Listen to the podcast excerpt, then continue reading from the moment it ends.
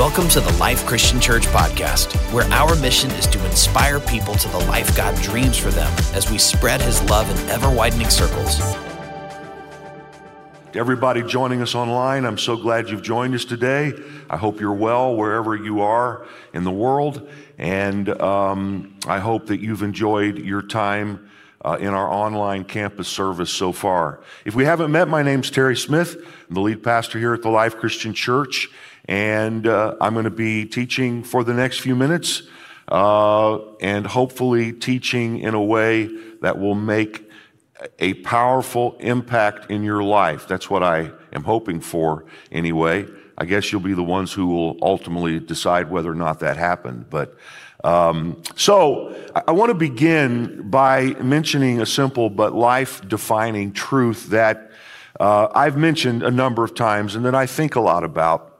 It's this: fear is faith in the wrong thing, or, as I'll emphasize today, not having faith in the right person. Fear is faith in the wrong thing, or, again, as I'll emphasize later, not having faith in the right person.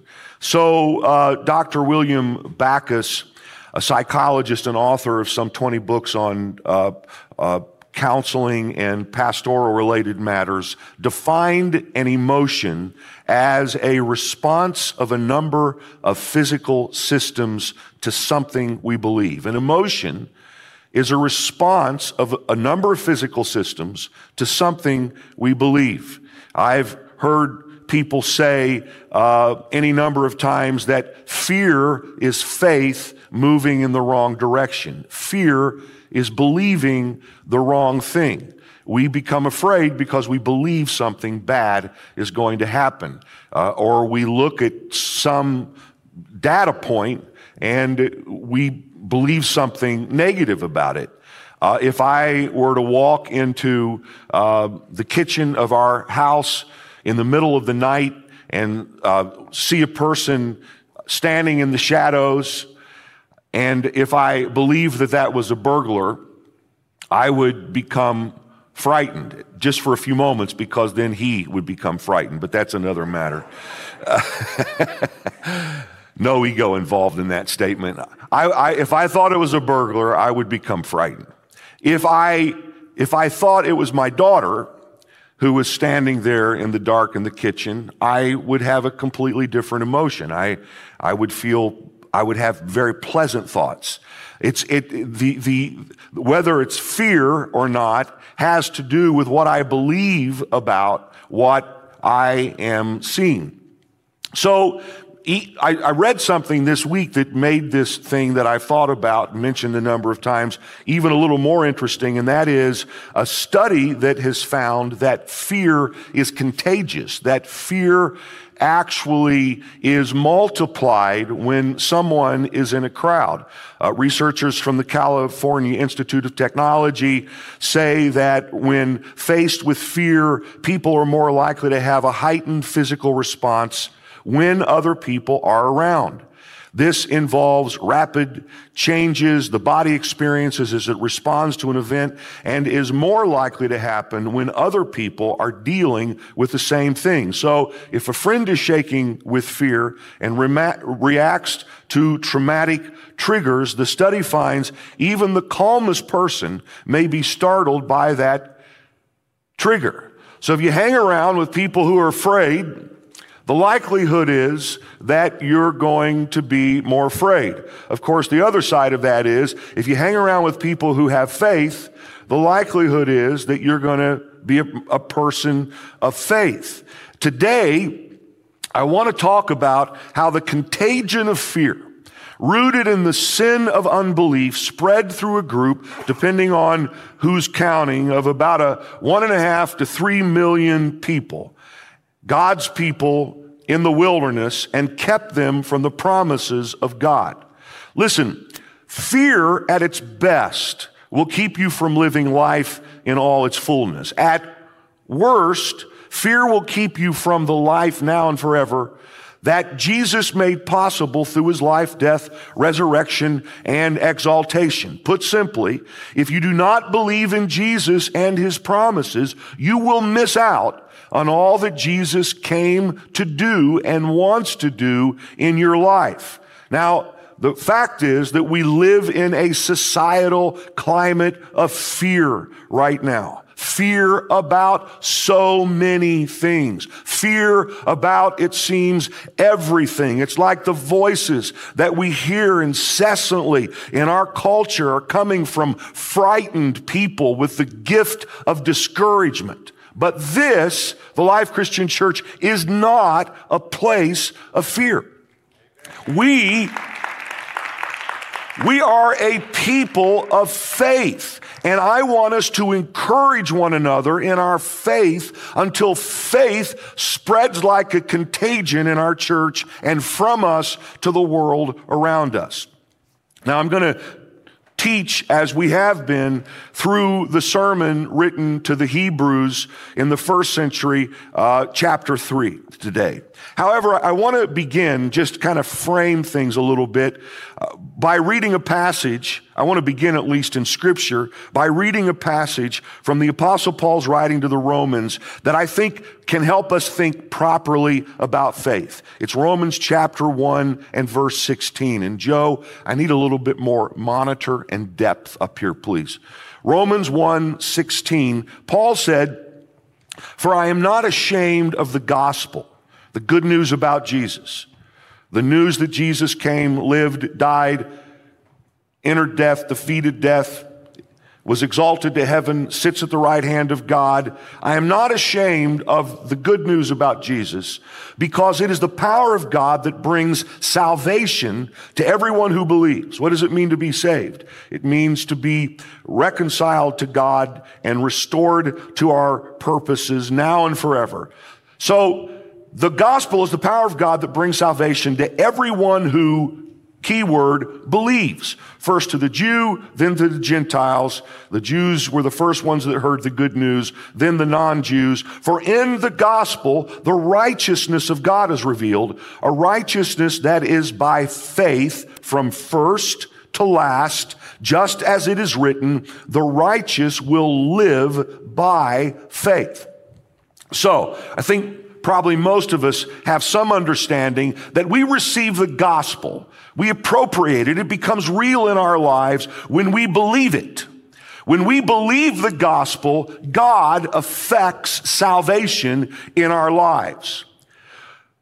And when that happens, we're counted to have been made right with God. We become the righteous solely on the basis of our faith in Jesus and our belief in the good news or the gospel about Jesus. However, it's important to note that we don't just confess our faith when we first believe. In fact, this text says it's by faith from first to last. And then he says the righteous or the just will live by faith. I like to say it like this. This whole thing is by faith from first to last and in between. Everything about our relationship with God is effectuated by faith. And it's not just when we first believe and we're counted to have been saved. From the moment we believe until the moment that we enter the age to come, everything that happens in our relationship with God, and it should be then our lives, is based, premised on whether or not we believe. See, we don't just confess our faith the first time we believe, we confess our faith every day. We confess our faith in Jesus. We confess our faith in uh, His in, in His Word. We believe He is who He says He is. We believe that He does what He says He does. It's not just a one and done thing. When it's all said and done, whether or not you are receiving in your life everything that continues to allow you to be considered right with God is all about what you believe. Not just once, every day the righteous live by faith. The stakes, the stakes for faith couldn't be higher. Everything in our lives responds to what we believe, including God. And that is a big deal. So I want to then, then say to you, you know, faith in the wrong thing, fear, living in fear doesn't just make you feel badly. Living in fear will keep you from living the life God dreamed for you now and forever. All right, so let, let, that, that's just a little primer on faith. Now, let's kind of, we'll pick that up a little later, hopefully. Let's go back to Hebrews. If you're new to us or you haven't been tracking in recent weeks, we're teaching through the entire New Testament book of Hebrews during the first trimester of twenty twenty-two, meaning all the way through Easter and uh, up until May. And today we pick up at Hebrews, the third chapter, and this section of Scripture has amazing things to teach us about faith and fear and the way that this affects our lives. So let's get at it, organize our thoughts like this today. Three big truths from Hebrews three. Here's the first one. It's focus on Jesus and confess your faith in him, and you won't lose your place in God's house. So let's, let me say it again. Focus on Jesus and confess your faith in him, and you won't lose your place in God's house. And um, that's kind of a simple way of summing up Hebrews chapter three, verses one through six, which we'll read now. The writer to the Hebrews, therefore, holy brothers and sisters, who share in the heavenly calling, fix your thoughts on Jesus, the apostle and high priest whom we confess. He was faithful to the one who appointed him, just as Moses was faithful in all God's house. Jesus has been found worthy of greater honor than Moses, just as the builder of a house has greater honor than the house itself. For every house is built by someone, but God is the builder of everything. Moses was faithful as a servant in all God's house, bearing witness to what would be spoken by God in the future, but Christ is faithful as the Son over God's house, and we are his house if indeed we hold firmly to our confidence and the hope in which we glory. There's a whole lot there. Let me just remind you what's happening here in Hebrews. This, this letter, really a sermon written by a highly educated and um, uh, well-trained pastor, uh, is being written to Christians in Rome in the mid A D sixties. Uh, these, the group this is written to are commonly called Jewish Christians. In fact, they were Jews who believed that Jesus was the Messiah, along with some Gentiles who believed that Jesus was Messiah and Lord, and who had a deep affinity from, for uh, Judaism.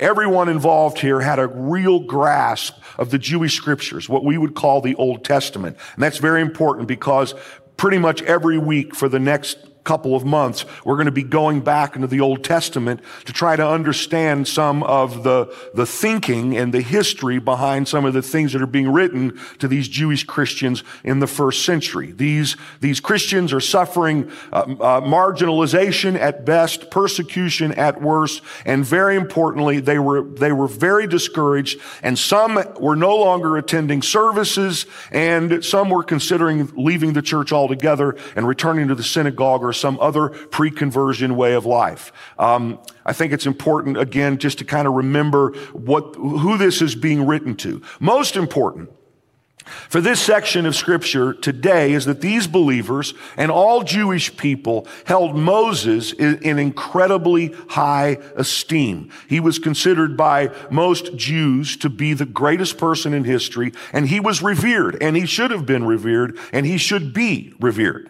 Uh, Moses, just to kind of remind you a little bit about this, this great man, was divinely chosen to deliver God's people from four hundred years of slavery in Egypt, and he did. He was considered Israel's greatest prophet. God said, for instance, that he communicated to other prophets through various means, but, he, but, but that he communicated with Moses face to face. And there's a, there's a passage from the Old Testament tucked into Hebrews three, one through six, which we just read, that, that, that lays this out. It's Numbers twelve, when it says, when there is a prophet, God said, When there's a prophet among you, I, the Lord, reveal myself to them in visions. I speak to them in dreams. But this is not true of my servant Moses. He is faithful in all my house. With him I speak face to face, clearly and not in riddles. This is a big deal. God says, Moses is so great. As opposed to all the other prophets, I have spoken to Moses face by face. Moses, of course, was the, was the lawgiver. Uh, the law was and is the basis for Judaism and ultimately Christianity, which Christianity really is an extension of, a manifestation of. And the law, of course, is a base to, basis uh, for the rule of law in, in, in, in, in our society today writ large, such as it is. Uh, Moses was a great historian and writer. Um, he was used by God to write the Pentateuch, the first five books of the Bible. Uh, one might also say that Moses, and I think the point being made here in Hebrews three, is that Moses was Israel's greatest apostle up until Jesus, meaning messenger from God, and Israel's greatest high priest, someone who represented the people to God and God to the people. I particularly love what Stephen said about Moses as he was about to be martyred, actually, the first Christian martyr, and we, we find this in Acts chapter seven. He, he, he wrote, Moses was born, I'm sorry, he said, Moses was born, and he was no ordinary child. Pharaoh's daughter took him and brought him up as her own son. Moses was educated in all the wisdom of the Egyptians and was powerful in speech and action. And then, then Stephen goes and he recounts the story of Moses and how ultimately the Israelites didn't receive the promises of God because of their unbelief. But the writer of Hebrews tells these Jewish followers of Jesus and all of us that we should fix our eyes on Jesus because Hebrews three three, Jesus has been found worthy, I'll repeat that, Jesus has been found worthy of greater honor than Moses, just as the builder of a house has greater honor than the house itself. And this is a big deal to Jewish believers who were sitting there in the first century, who hold Moses in the type of esteem that he was held in and should have been held in. The writer of the Hebrews says, Moses was great, but Jesus is greater than Moses. Why is Jesus greater than Moses? Again, to kind of just sum up what was said in these first few uh, verses of Hebrews chapter three, he's greater than Moses. Je- Moses played an essential role in what God was doing in the world, but Jesus is the creator of the world. Uh, Ken Hughes, in his commentary on Hebrews, wrote, it was commonly held in ancient thought that an architect is greater than what he builds. And so there's a celebration of the house that Moses has built. The house, some commentators think it refers to the tabernacle of Moses, which then became the temple of Solomon and so on. Or, or perhaps it speaks to the whole of, of, of Judaism. All the, the house that Moses built is to be celebrated. But, but the architect of the house, the plans for the house, whether the tabernacle or all the rest, came from God. And what, what the writer to the Hebrews said in the opening few verses of Hebrews is that, that God now has, has now spoken to us through his son, who he actually used to create the entire world. So whatever there is in the world, Jesus is greater than that. Even as great as what Moses did, Jesus is greater than that, because Jesus is the first cause of everything that exists. Exist. Whatever you find in the world, Jesus is greater than that. And so the writer of the Hebrews is saying, fix your eyes on Jesus. Focus on Jesus, because Jesus is the one who's going to ultimately lead you where you're supposed to go. And don't leave the thing that's greater than to go to the thing that's less than, even if the less than thing is the greatest thing you have ever known before. So, Uh, you know, Moses built the tabernacle, but God gave Moses the design for the tabernacle. Um, Moses was a faithful servant, Hebrews three one through six says, but Jesus is a faithful son. Jesus has inherited everything from the Father. He and the Father are one. It's difficult to find anything greater than that. Moses, Hebrews three one through six says, testified concerning the future, but the, the, but the future he testified about was Jesus Christ. Here, here's what, here's what, uh, here's when Moses testified about the future. Deuteronomy chapter eighteen, verse fifteen, Moses said, "The Lord your God will raise up for you a prophet like me from among you, from your fellow Israelites. You must listen to him." Who was Moses talking about?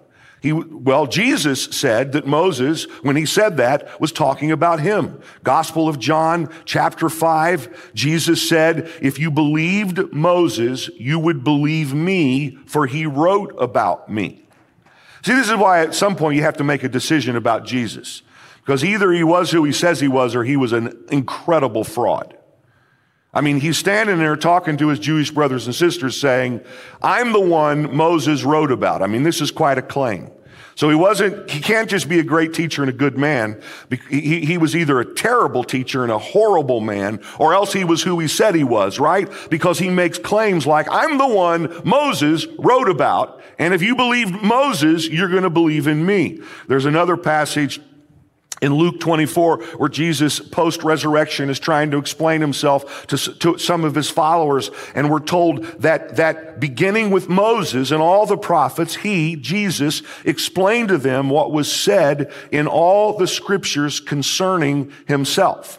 So Jesus says, "I'm the one Moses was talking about." And that now is what the writer to the Hebrews is saying. I know you're discouraged, guys. I know it would be easier to go back to the Judaism of your youth. It would be easier to go back to the synagogue, not be one of these Christians on the, on the margins of society, uh, a kind of outcast and being persecuted. I know, but listen, if you go back, as great as that is, as essential as it was, Jesus is greater than that. So Hebrews three one, "Therefore, holy brothers and sisters who share in the heavenly calling, fix your thoughts on Jesus, the apostle and high priest, whom we confess." That word "fix" has to do with consider, think about, notice, observe. Constantly, the writer of Hebrews is coming back to us saying, focus on Jesus, because if you'll focus on Jesus, you'll understand how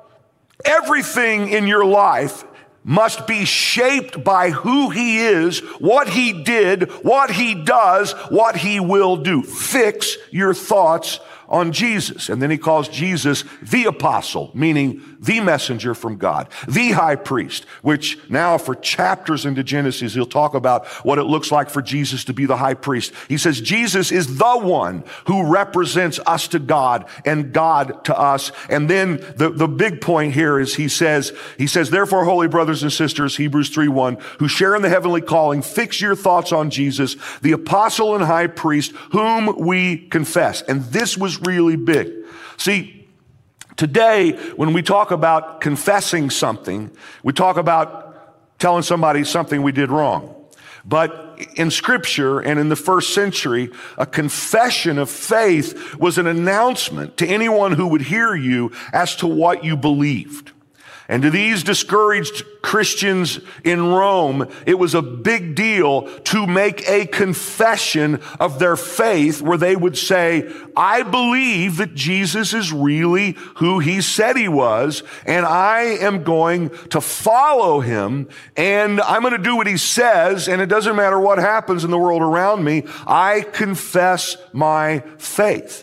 And um, uh, that was a big thing for these people to do. And so the writer to the Hebrews is saying, guys, don't give up. Don't go back. Don't find something lesser as great as the lesser is. Focus on Jesus. Confess your faith in him. And you'll, if you do that, you'll end up living the life that you were meant to live. Now, having said that, let's then go to the next uh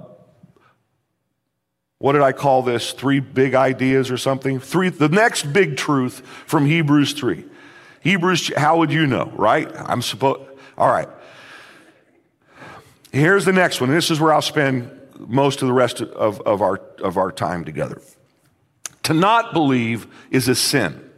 Now, I'm talking about faith today. I want you to remember, I'm not just talking about faith as the first cause of salvation or what we would call justification. That is, that when we first confess our faith in Jesus, we are considered to have been made right with God. Remember, I'm not just talking about that because the text isn't just talking about that. I'm talking about faith from first, Romans one, sixteen to seventeen, faith from first to last and in between. I'm talking about the just shall live by faith. I'm going to talk a little bit today about how that when we believe in the right person, when we believe in the right person, we have faith. When we believe in the wrong thing, we have fear. And now, the writer of the Hebrews is going to say, now listen, Moses, great as he was, couldn't get the people to the promised land. Jesus, greater than Moses, can get you to the promised land if you'll believe him. But here's how the text picks up. Hebrews thirteen, seven. I'm sorry, Hebrews three, seven. So, as the Holy Spirit says, and now uh, almost the rest of what I'm going to read is a quotation from the ninety-fifth Psalm, which we'll go into here in a few moments. So as the Holy Spirit says, now we're in the ninety-fifth Psalm, today, if you hear his voice, do not harden your hearts as you did in the rebellion during the time of testing in the wilderness, where your ancestors tested and tried me, though for forty years they saw what I did. That is why, who's speaking now? It's, this is God speaking in the first person. That is why I was angry with that generation. Now, I'll go ahead and tell you why he was angry with that generation. He was angry in that generation because they didn't believe him. Okay, that's why he was angry with them. So I was angry with that generation. I said, their hearts are always going astray, and they have not known my ways. So I declared on oath in my anger, they shall never enter my rest. And then the writer of Hebrews picks up here, see to it, brothers and sisters, that none of you has a sinful, unbelieving heart that turns away from the living God. So the overarching point of this section is that as great as Moses was, the people didn't believe what God said through him, and their unbelief was a sin, and their sin of unbelief caused God to become angry, and therefore he did not let them enter the promised land. And since Jesus is greater than Moses, and since the promises he makes are greater promises, if we don't believe in him, we're going to miss out on something greater than the promised land. We're going to miss out on the life God dreamed for us now and forever. The stakes are higher for us because Jesus is greater than him, and the promises he makes are greater than any promises that have ever been made. So if you think the the the the, the, the Jews in the wilderness who who missed out on the promised land missed something, you need to consider the writer of Hebrews saying what you're going to miss out on if you don't focus on Jesus and confess your faith in him. At the core of this passage, again, is the ninety-fifth Psalm. I'm talking quick because I have a lot of ground to cover to really get to the point that I really want to make. Okay? Is everybody okay? I hope everybody watching online's okay. I send some heart things going up the side of the computer. It makes pastors very happy to hear. There are a lot of hearts and stuff like that. Do that. Sometimes when we were watching, rec- okay, little self-confession. Sometimes when we were watching, thank you, Rick. Uh, I don't know, though, what Megan might think about you making that sign at me in the front row, but sometimes during, while we were locked down, and I'd pre-record the sermons in a room by myself and a cameraman, I'd sit and watch the sermon with Sharon and Dietrich, our dog, on Sunday morning. And just to make me feel good, she'd get up and go to the computer every once in a while and hit a bunch of hearts because you guys weren't. So, I, you know, she had to pick up the slack. And uh,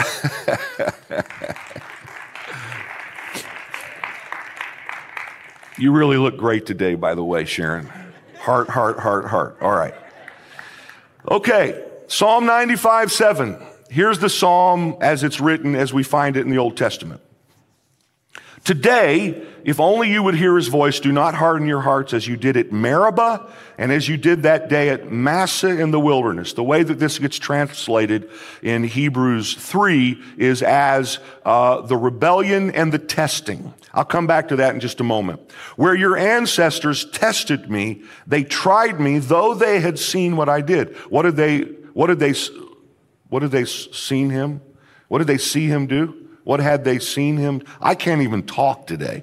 Anyway, you get the point. What they had observed God, what they had witnessed God do in the past, was deliver them from Egypt, part the Red Sea, send the plagues, okay? So God says, you know, you saw that. How in the world can you not now believe what I'm, what I'm going to tell you, okay? For forty years, I was angry with that generation. I said, there are people whose hearts go astray, and they have not known my ways, so I declared on oath in my anger, they shall never enter my rest. Now, what's going on here? When he re- makes these references to, to uh, Meribah and Massah, which I know are odd words, it's a bookend of the forty-year wandering in the wilderness of the children of Israel. So, uh, And, and the bookends are two very similar stories. And I, and I intended to close with, with these today. Um, I, I probably won't get to it. And, and I, I, I hopefully by God's grace will begin with them next Sunday. These two bookends, and that's enough of Moses. We've moved on to Jesus, guys. Thank you.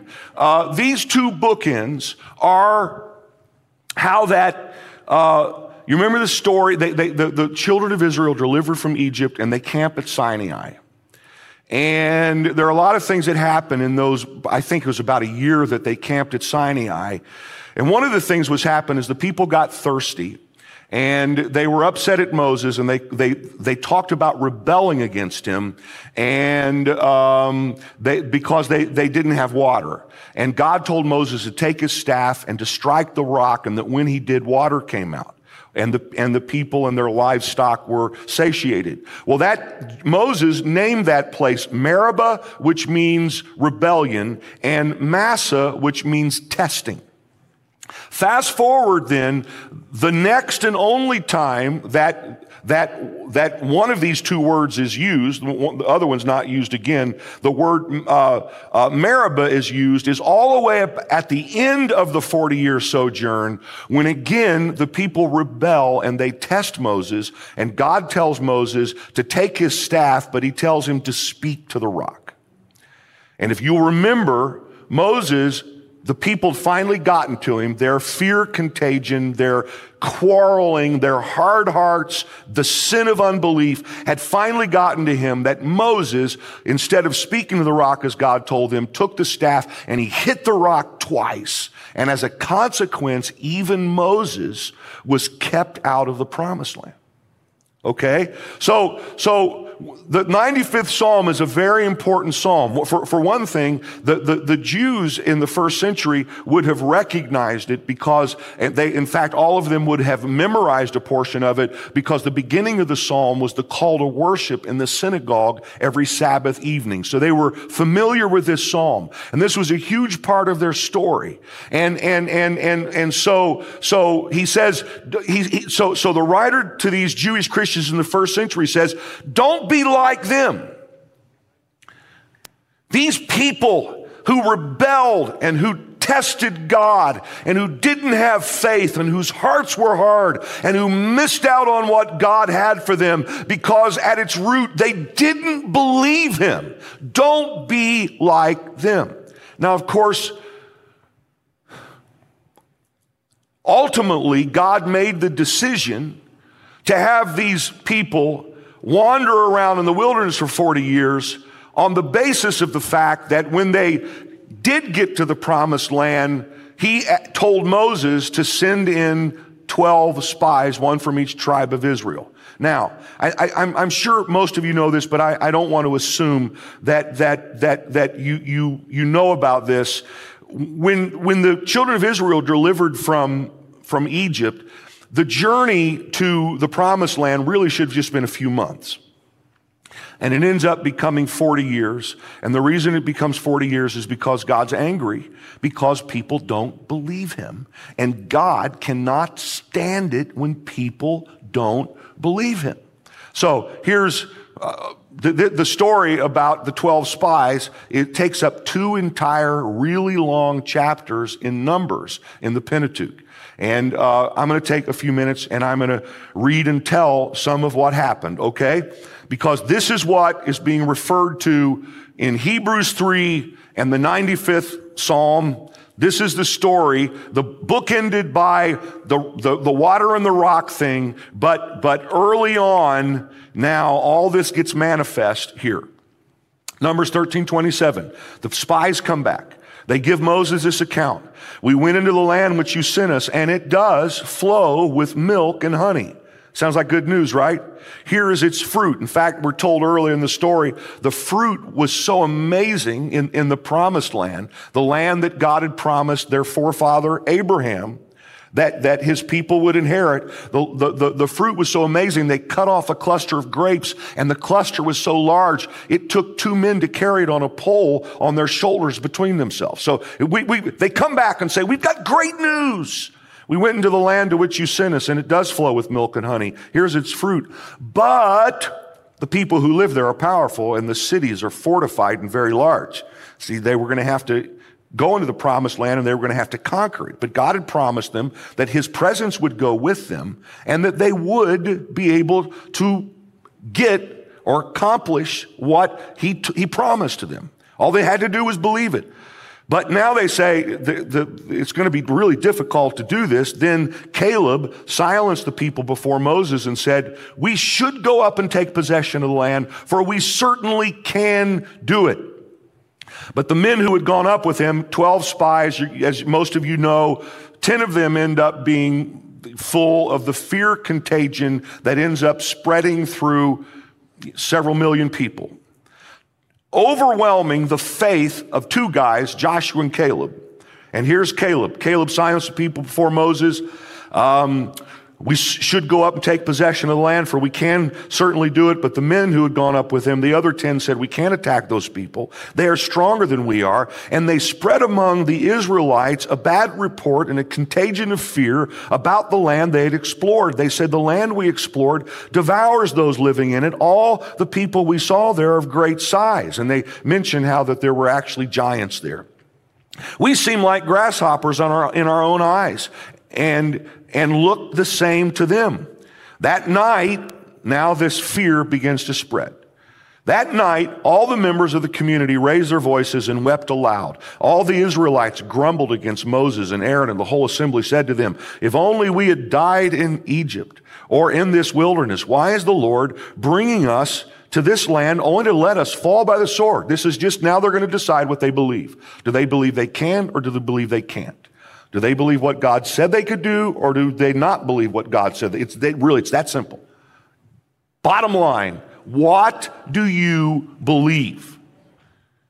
Is your daughter standing in the kitchen, or is it a burglar? What do you want to believe about what you see out there? Joshua and Caleb tore their clothes and said to the entire Israelite assembly, the land we passed through and explored is exceedingly good. If the Lord is pleased with us, he will lead us into that land, a land flowing with milk and honey, and will give it to us. Only do not rebel against the Lord, and do not be afraid of the people of the land, because we will devour them. Their protection is gone, but the Lord is with us. Do not be afraid of them. And now there's a little interlude. Uh, and, and, and God says to Moses, basically God says, I'm going to kill him. And Moses says, please don't kill him, because God, you'll look bad in the eyes of all the people who know about your promises. This is basically what he says.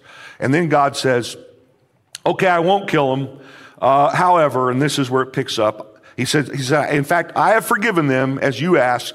Nevertheless, as surely as I live, God says, and as surely as the glory of the Lord fills the whole earth, not one of those who saw my glory and the signs performed in Egypt and in the wilderness, but who disobeyed me and tested me ten times, not one of them will ever see the land I promised on oath to their ancestors. No one who has treated me with contempt will ever see it. Why are they treating him with contempt?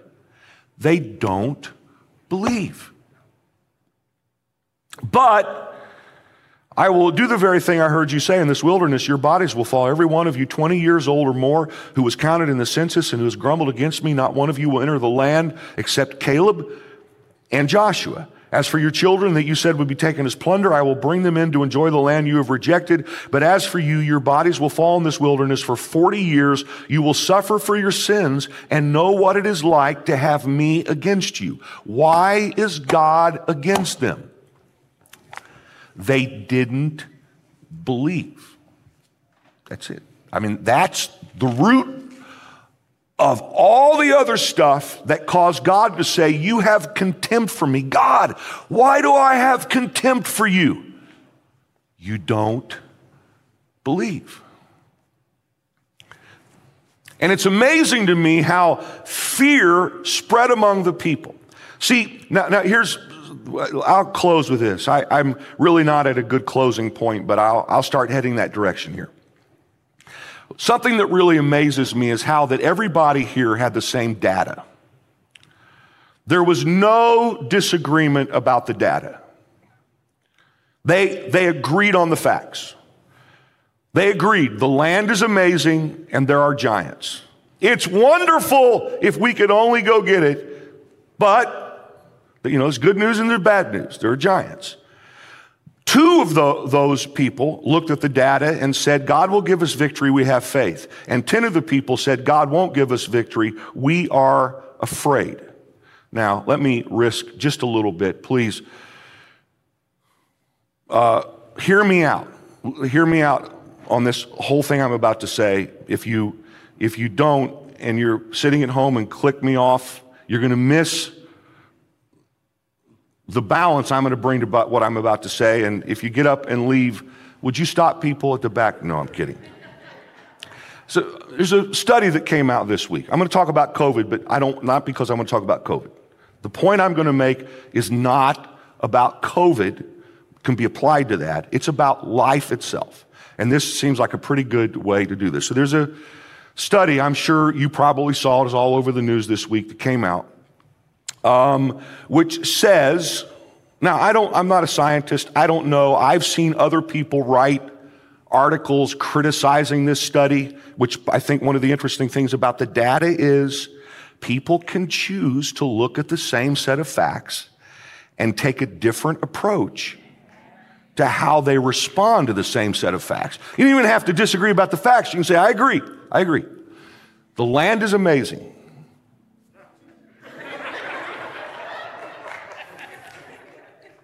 You might give me just a minute, okay?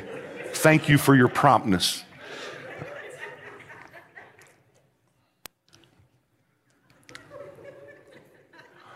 I was making an important point. The land is amazing, but there are giants. Does everybody agree? Everybody agrees. We all agree. Okay, now, can we or can't we? God said we can. Do we believe him or do we not? Has nothing to do with the data. It just has to do with whether we choose faith or fear. All right, so this study came out this week that said lockdowns had little to no effect on saving lives during the pandemic and should be rejected out of hand as pandemic policy, according to economists in a new meta-analysis of dozens of studies, like thirty-six studies. A group led by the head of John Hopkins Institute for Applied Economics analyzed studies from the first surge of the pandemic to investigate widely pushed claims that stringent restrictions would limit deaths. Instead, the meta-analysis concluded that lockdowns across the U S and Europe had only, quote, reduced COVID nineteen mortality by zero point two percent on average. While this meta-analysis concludes that lockdowns have had little to no public health effects, they have imposed enormous economic and social costs where they have been adopted, the professors wrote in the journal Studies in Applied Economics. So let me just make a couple points about that to make a larger point about life. Okay? Everybody still okay at this, at this point? Let me just state, I think at the beginning of this whole COVID thing, I think everybody was just trying to do their best to deal with something that we'd never dealt with before, and everybody's Everybody wanted to do the right thing. And I, I think it's really important to, to state that. And there was a general consensus that lockdowns were the best approach. For the most part, it seemed like most people thought that was right to do. It was supposed to last a couple weeks. It lasted a lot longer than that, but I think everybody was willing to make whatever sacrifices needed to be. I think everybody's heart was in the right place. It doesn't have to be, you know, I, I, I, I, I don't even know that there's a right or wrong, because you can read somebody referring to this study and they have a different view of it than these professors who wrote it. It's, it's a, the, anyway, that's not the point to me. My sense, just general life sense, informed by Scripture and personal experience, is that, let, let's just say that this study, that there is at least some truth to it. And I think there's certainly at least some truth to it, and may, probably a whole lot of truth to it. But I'm not, I don't know enough about it, haven't studied it enough to know. I'm just saying, let's just assume there's some truth to it. My sense, informed by Scripture and personal experience, is that fear-based decisions are rarely the best decisions, especially in the long term.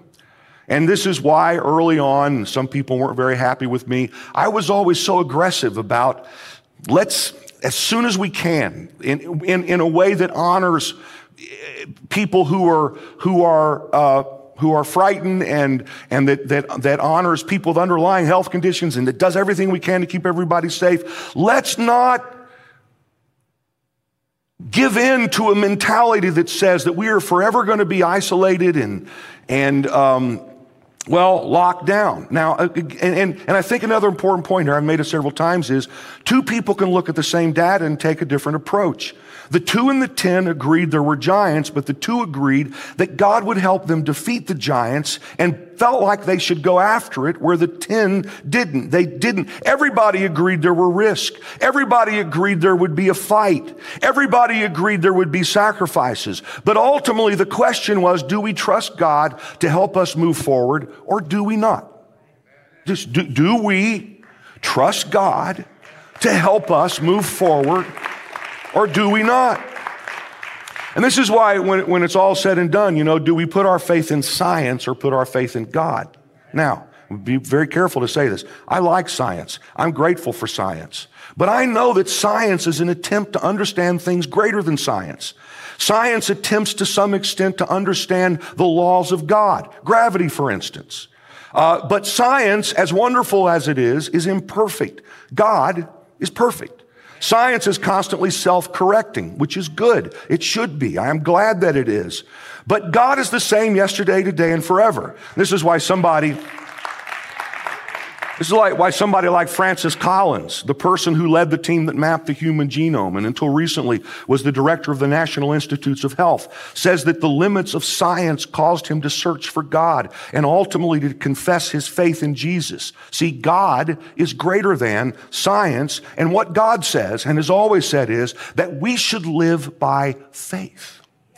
That's what God says, that we should look at the world around us and look at possibility and look at challenges and make decisions based on a faith perspective, not a fear perspective. Now, notice now, I want to talk about something much bigger than COVID when I talk about that. And by the way, just so you know, and I know there are people on all kinds of sides of issues, but I'm a vaccinated, boosted guy who's who's tried to follow the rules. And when Omicron was surging, we, and some of you would like this and some of you wouldn't. I figure somewhere in the middle, maybe there's somebody right. When Omicron was surging, we had a mask mandate in our office for a couple of weeks because there are some people with underlying health conditions and we were concerned about that. Understand, I, I'm, I'm, I'm, I'm take a very, I hope, balanced approach to all of this. I'm just saying this, that when it's It's all said and done, I think that we have to approach life as people of faith. Now, what does that, what does that mean exactly for us? I, I, I don't know. I think it might mean something different for you, perhaps, in actions you may or may not take that might be different than actions I may or may not take, as long as we're taking it from a faith perspective.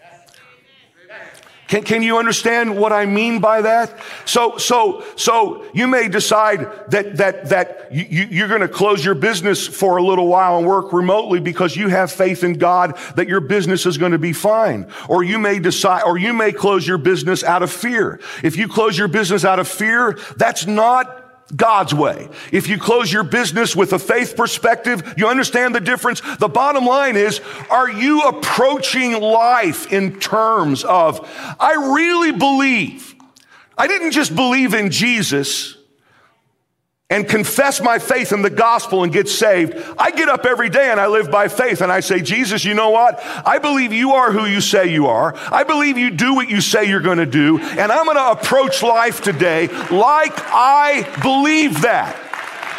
I know there are giants. I know there are risks. I know there every time I get in the car and drive down the road, you know, I could have a crash and lose my life, but that's not going to keep me from driving down the road in my car.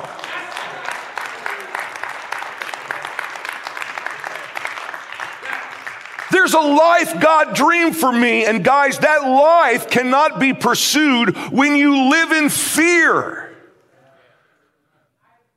It just can't. What God called you to do, go do it. There are going to be risks. You're going to face giants. Go do it. Where did God call you to serve in this church? Let's go, guys. It's time to get back. Let's go. Let's go.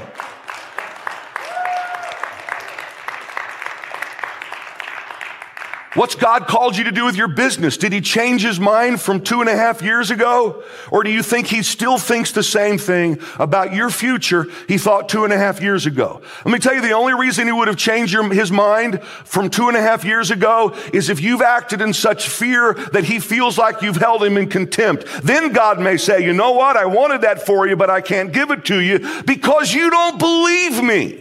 See, but if you're acting in faith, let me promise you something. He believes the same thing for your business, for your finances, for your family, for your children, for your dreams, for the visions God's given you. He hasn't changed his mind. He is the same yesterday, today, and forever. And we need to live like we believe that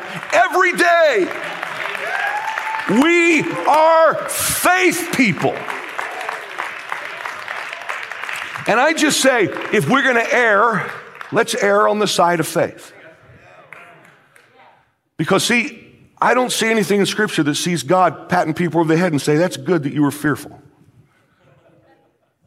Anybody know an example of that in all of Scripture? That's not how God operates. God says, I'm God. Believe me.